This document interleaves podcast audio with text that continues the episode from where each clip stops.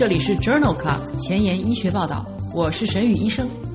每周五天，每天半小时，只讨论最新的顶尖专科文献，介绍给感兴趣的同行们。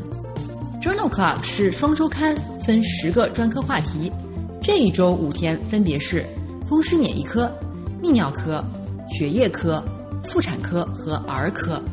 别忘了关注公众号，订阅我们的节目哦。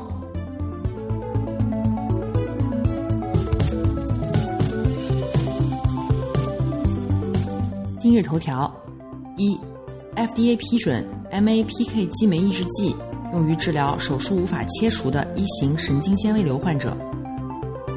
二，BMJ 哮喘发作与空气污染和母亲孕期吸烟有关。三，Nature 子刊，母亲运动带来的后代健康获益，通过母乳中的三唾液酸乳糖介导。这里是 Journal Club 前沿医学报道，儿科学星期五 Pediatrics Friday，我是主播沈宇医生，精彩即将开始，不要走开哦。今天的新药研发，我们来聊一聊司美替尼。司美替尼是一种 MAPK 激酶的抑制剂，在二零二零年四月，FDA 同时批准了司美替尼用于治疗一型神经纤维瘤。首先，我们来看看什么是神经纤维瘤。神经纤维瘤是一种常染色体显性遗传病，分为一、二、三型。其中，一型神经纤维瘤最为常见，标志性的特征是多发的牛奶咖啡斑，以及相关的皮肤神经纤维瘤。目前没有针对性的总体治疗方案，只能对症治疗。其中，百分之五十的一型神经纤维瘤患者。合并有丛状神经纤维瘤，而丛状神经纤维瘤是一种组织学上良性的周围神经鞘肿瘤，常累积多个神经素，造成毁容、运动功能障碍、疼痛，甚至是脊髓受压。关于司美替尼治疗神经纤维瘤患儿的研究，已经发表在二零二零年四月的《New England Journal of Medicine》杂志上。这项开放标签的研究旨在确定。丛状神经纤维瘤患儿服用司美替尼后的临床获益。研究纳入了五十名平均年龄十岁的不能手术的神经纤维瘤患儿，随机接受司美替尼和安慰剂治疗。最常见的神经纤维瘤的相关症状包括毁容、运动功能障碍以及疼痛。治疗以后，百分之七十达到了部分缓解，百分之五十六达到了一年以上的持久缓解。一年以后，疼痛评分降低了两分。疼痛对于日常功能、总体健康相关质量、力量以及关节活动等多项功能结局也观察到了有临床意义的改善。其中有五人因为副作用停药，有六人出现了疾病发展。最常见的不良反应为恶心、呕吐、腹泻，无症状的磷酸肌酸激酶升高、痤疮样皮疹以及甲沟炎。这项研究认为，对于无法手术的丛状神经纤维瘤患儿，司美替尼可以产生持久的缩小肿瘤的作用。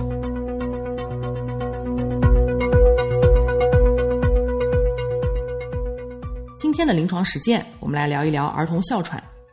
哮喘是一种抑制性的疾病，特点是慢性气道的炎症。患者通常具有呼吸道的症状，比如哮鸣、呼吸急促、胸闷和咳嗽。这些症状随着时间而改变，而且严重程度也存在着变化。十二岁以下的儿童哮喘是最常见的儿童期慢性病，大约有百分之八十的患儿在五岁以前出现症状。最常见的诱因包括病毒性上呼吸道感染、运动、天气、二手烟以及变应原。那么，空气污染与儿童哮喘的发作有没有什么关系呢？最近，在高影响因子的杂志上连续发表了四篇污染与儿童哮喘发作之间的关系的文章，让我们来一一解读一下。第一篇是二零二零年八月发表在 BMJ 杂志上的病例队列研究，研究的目的是讨论儿童哮喘和持续性的喘息发作与空气污染以及家庭相关的因素是否有关系。这项全国性的病例对照研究随访了一到十五岁的儿童。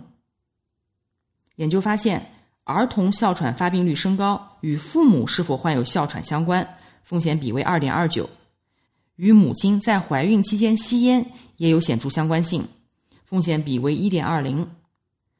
在父母受教育程度比较高以及父母收入比较高的家庭当中，儿童哮喘发生率比较低。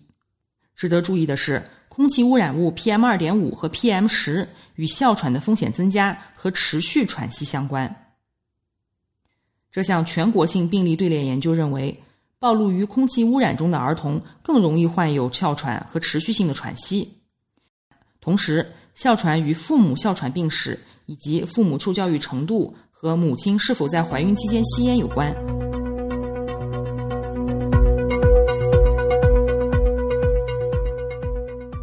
今天要讨论的第二项研究，具体讨论了孕期吸烟对于子女成年以后哮喘发作的影响。这项观察性研究发表在二零二零年七月的《European Respiratory Journal》上。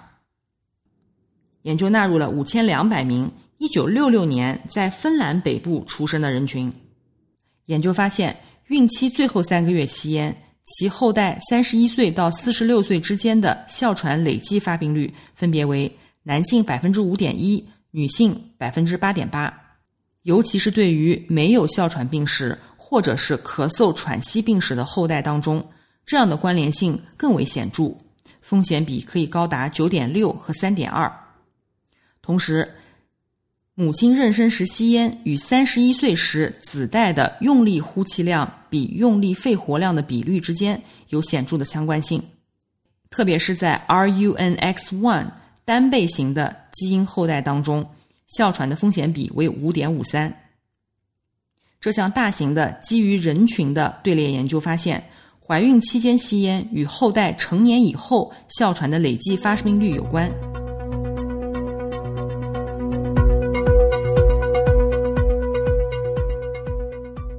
第三篇研究讨论了空气污染与出生到成年的哮喘发展之间的关系。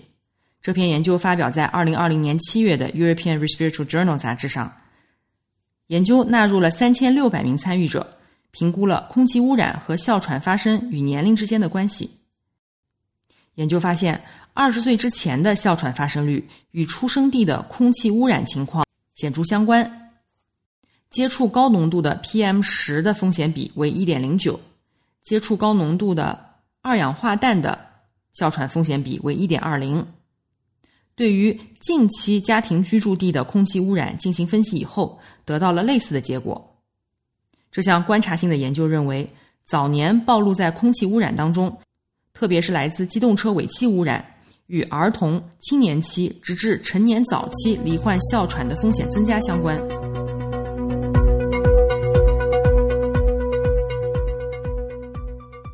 那么，在哮喘患儿的卧室里面放一个空气净化器是否有用呢？这篇研究发表在二零二零年八月的《JAMA Pediatrics》杂志上。PM 二点五是一种普遍存在于空气当中的污染物，可以沉积在小气道，对于哮喘起着至关重要的作用。来自杜克大学与北京、上海的研究人员合作，研究了 PM 二点五过滤装置的使用是否可以改善。哮喘患儿的小气道生理学和呼吸系统的炎症，研究人员在患儿的卧室里随机安排了真实的过滤设备和假的过滤设备，实验前进行两周的洗脱。研究是在臭氧含量低的季节的中国上海的郊区进行的。在这项研究当中，一共纳入了轻中度哮喘的一共四十三个儿童，平均年龄五到十三岁。研究发现。当室外的 PM 二点五浓度中度升高的时候，经过过滤的卧室 PM 二点五比不经过过滤的 PM 二点五降低了百分之六十三。过滤的卧室空气能够改善气道力学，总气道阻力下降百分之二十四，并且减少小气道的阻力达百分之四十三。呼气流量峰值也显著改善。这些改善与卧室当中的 PM 二点五减少显著相关。总体的小气道功能改善均没有统计学意义，但是在不伴有嗜酸性粒细胞气道炎症的参与者当中，改善比较显著，达到百分之十三点二。肺活量、第一秒用气呼吸量并没有改善。这项研究认为，室内 PM 二点五过滤可以通过改善气道力学和功能，减少炎症，改善哮喘患儿肺部的气体流动。小雨点评：经过仔细阅读以上的四篇文章，小儿哮喘与空气污染以及孕期的母亲吸烟有显著相关性。那么，对于已经患有哮喘的患儿，在卧室内放置空气净化器，也许能够起到一定的治疗作用。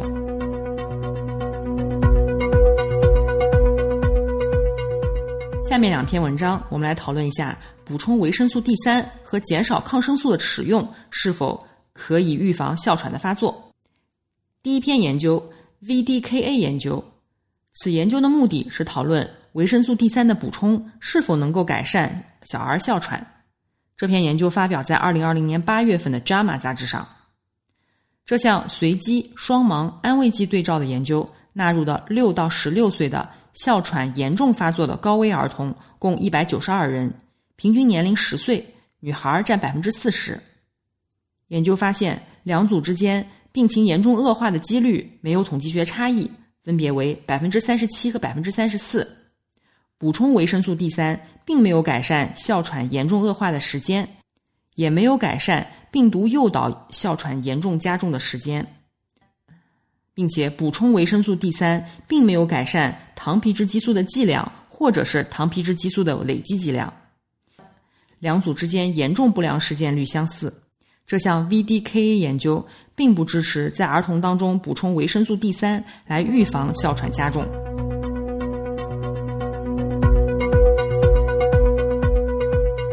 第二项研究讨论的是抗生素的使用减少是否与儿童哮喘发病率下降相关。这篇研究发表在二零二零年七月的《Lancet Respiratory Medicine》杂志上。这是一项前瞻性的队列研究。在欧洲和北美的一些地区，儿童的哮喘发病率正在下降。有研究认为，婴儿期使用抗生素与哮喘风险增加有关。这项研究的目的就是验证哮喘发病率的降低是否与抗生素处方量的减少有关，并验证这种变化是否是由肠道菌群介导的。本研究是一个基于人群的前瞻性队列研究，使用加拿大不列颠哥伦比亚省的每年抗生素处方率和哮喘就诊率的管理数据进行了人群分析。在两千年到两千一四年之间，一到四岁的儿童哮喘发病率从千分之二十七下降到了千分之二十，降幅达到百分之二十六。发病率的降低与一岁以下婴儿的抗生素处方量减少相关。处方量由千分之一千二百五十三下降到了千分之四百八十九，抗生素处方量每增加百分之十，哮喘发病率就会增加百分之二十四。在两千六百名的儿童队列当中，儿童哮喘诊断与婴儿期使用抗生素相关，风险比达二点一五，这种关联性呈剂量依赖型。在对九百名一岁的儿童的粪便样本进行分析以后，发现。肠道菌群多样性增加，则五岁时哮喘风险降低百分之三十二。这项前瞻性的队列研究认为，近年来儿童哮喘发病率降低与婴儿期谨慎使用抗生素相关，这是通过保护肠道菌群起的作用。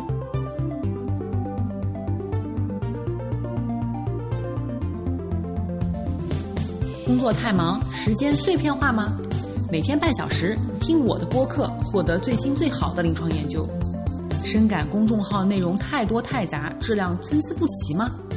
每周五天看我的微信公众号，获得最好最新的临床研究。Journal Club 前沿医学报道，拉近科研和临床的距离。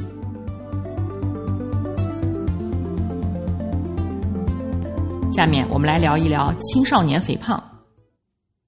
目前，青少年肥胖已经是一个不容忽视的社会问题。在大于两岁的儿童当中，就可以使用 BMI 来评价超重及肥胖。许多肥胖的儿童成年以后仍然是肥胖患者，这与年龄、父母是否肥胖以及肥胖的程度相关。青少年肥胖的主要危险因素包括含糖饮料摄入过多、电视及电子游戏造成户外运动减少。睡眠时间缩短，某一些内分泌的药物，遗传因素、妊娠期母体体重增加过快，或者是营养因素等等。关于青少年肥胖的问题，在《Nature》子刊上，二零二零年六月发表了一篇非常有意思的基础研究，和大家分享一下。在动物研究中表明，母亲在怀孕前以及怀孕期间的运动可以改善后代的健康状态，可以消除年龄相关的葡萄糖受损、性功能下降和肥胖。研究人员认为，人类和小鼠的母乳当中含有三唾液酸乳糖。它可以因为母亲的运动而增加，这可能借到了后代健康的获益。为了研究这样的现象，研究人员首先观察到，基因敲除的母鼠即使运动，也没有能够改善后代的代谢健康以及心脏功能，因为它们基因已经被敲除了，无法再分泌三唾叶酸乳糖。但是如果在哺乳期间添加三唾叶酸乳糖，则又可以观察到这种代谢及心脏功能的改善。最重要的是。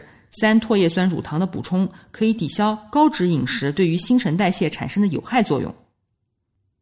这项前沿的基础研究认为，补充三唾叶酸乳糖可能会成为对抗肥胖、二型糖尿病和心血管疾病发展的一种潜在的治疗方法。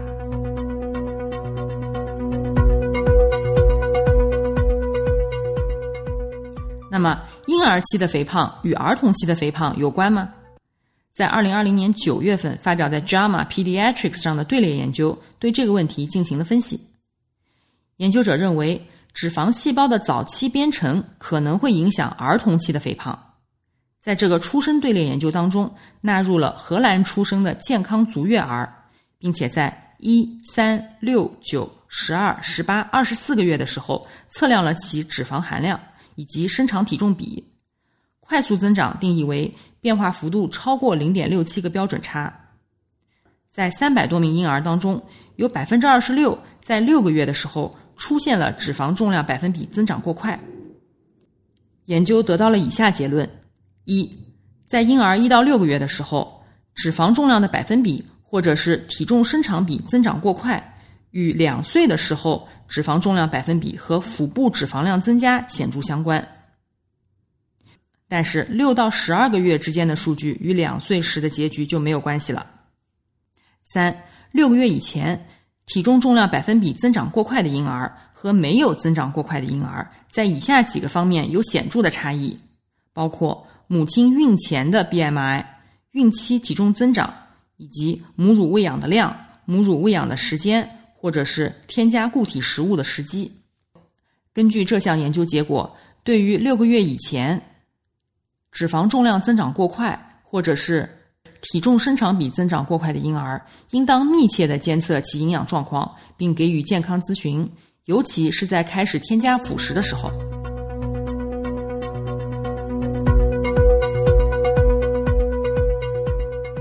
在二零二零年三月，《Pediatrics》杂志上发表了另外一篇非常有意思的文章，讨论的是儿童的睡眠习惯与肥胖之间的关系。在这项纵向队列研究当中，研究纳入的瑞典二到六岁的儿童，分析了他们的睡眠指标以及肥胖的相关性。研究者首先根据父母的超重以及肥胖的情况，确定了儿童的肥胖风险，其中高风险组为六十四人，低风险组为四十三人。然后根据这一风险将儿童分组，采用腕带式的活动记录仪，每年评估一次儿童的睡眠模式。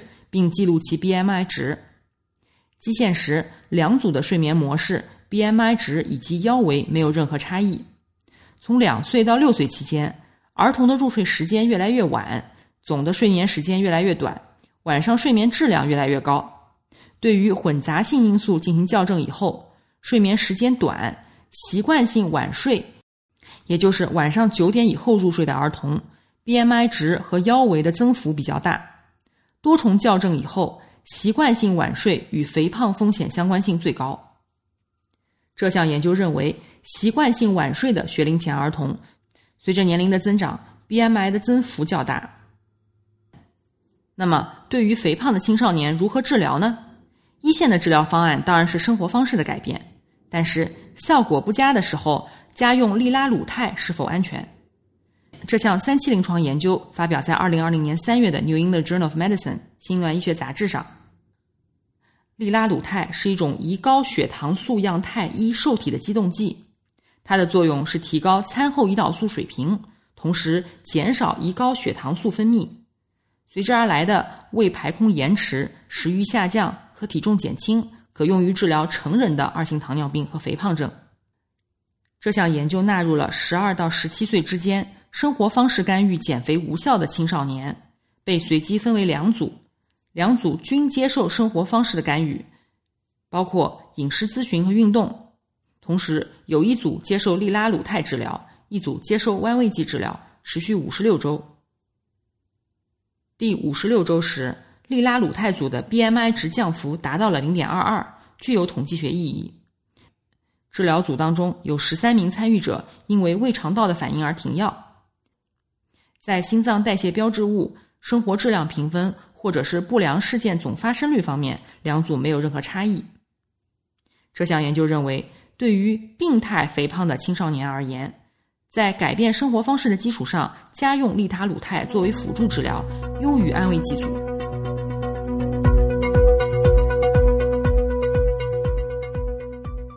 今天的医学前沿，我们来聊一聊养宠物是否对于幼童的社会情绪发育状况有益。这一篇 Place 研究发表在 Pediatrics Research 杂志上，二零二零年七月刊。养宠物狗与成人的身体活动量增加以及大龄儿童的社会和情绪结局相关，但是迄今为止没有研究讨论养狗对五岁以下的儿童的益处。在这项研究当中，分析了澳大利亚一项队列研究的数据。该研究纳入了一千六百名平均年龄三岁的儿童。对他们的父母调查了养狗的情况，以及孩子的社会情绪发育状况。其中，百分之四十二的家庭养狗，百分之七十七的幼童每周与狗玩耍，有一半的幼童每周至少遛狗一次。和家中不养狗的儿童相比，养狗的儿童行为问题和同伴问题比较少，而且亲社会行为比较多，每周至少遛狗一次。与较好的整体社会情绪结局和较多的亲社会行为相关，但是经常和狗玩耍并不能预测较好的结局。养狗的家庭幼童可以参与制定计划、履行每日的职责、训练宠物狗的过程当中获益，培养同理心。这项 Place 研究认为，与家中没有养狗的五岁幼童相比。家中养狗的儿童可以表现出较高的亲社会行为和较少的行为问题。